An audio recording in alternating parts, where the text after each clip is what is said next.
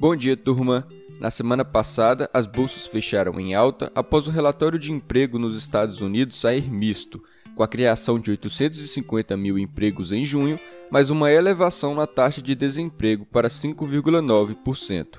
Com esse resultado, não houve pressão sobre o Federal Reserve para a elevação dos juros, já que o principal objetivo antes da redução dos estímulos monetários é o retorno dos Estados Unidos ao pleno emprego o que animou o mercado acionário e o Ibovespa fechou a semana com alta de 0,29% nos 127 mil pontos e o S&P 500 subiu 1,67%.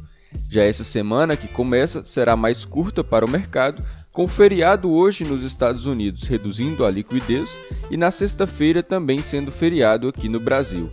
Entre os eventos, teremos inflação medida pelo IPCA e vendas no varejo por aqui, dados de PMI no mundo, ata do Banco Central Americano e uma reunião da OPEP+, para definir a produção de petróleo global. Por enquanto, os membros da OPEP estão em indefinição e o preço do barril de petróleo segue uma escalada de alta, com o Brent passando dos 76 dólares. Nas bolsas, agora pela manhã, os índices futuros de Nova York estão no 0 a 0 com o feriado enquanto na Europa os desempenhos são mistos, com a região ainda preocupada com a variante Delta da Covid-19. Dados de PMI do setor de serviços que estão sendo divulgados mostraram a atividade britânica disparando à medida que o primeiro-ministro Boris Johnson está próximo de retirar as restrições do país. Na Ásia, os mercados também fecharam distintos, com o Japão em queda após a atividade do setor de serviços encolher pelo 17º mês consecutivo em junho, à medida que o coronavírus reduzia a demanda interna e externa. Enquanto na China, apesar da alta da bolsa, a atividade de serviços também teve um desempenho negativo, desacelerando para uma baixa de 14 meses.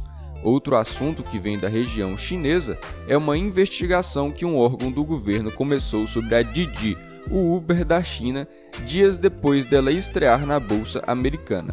A alegação é que a empresa tem dados chineses e maior parte de acionistas estrangeiros, o que causa um risco. Com isso, seu aplicativo foi retirado das lojas e proibido de ser baixado pelos chineses. O caso é mais ou menos parecido com o da Alibaba, que no final levou uma multa bilionária. No mais é isso, uma ótima segunda-feira a todos e uma semana abençoada.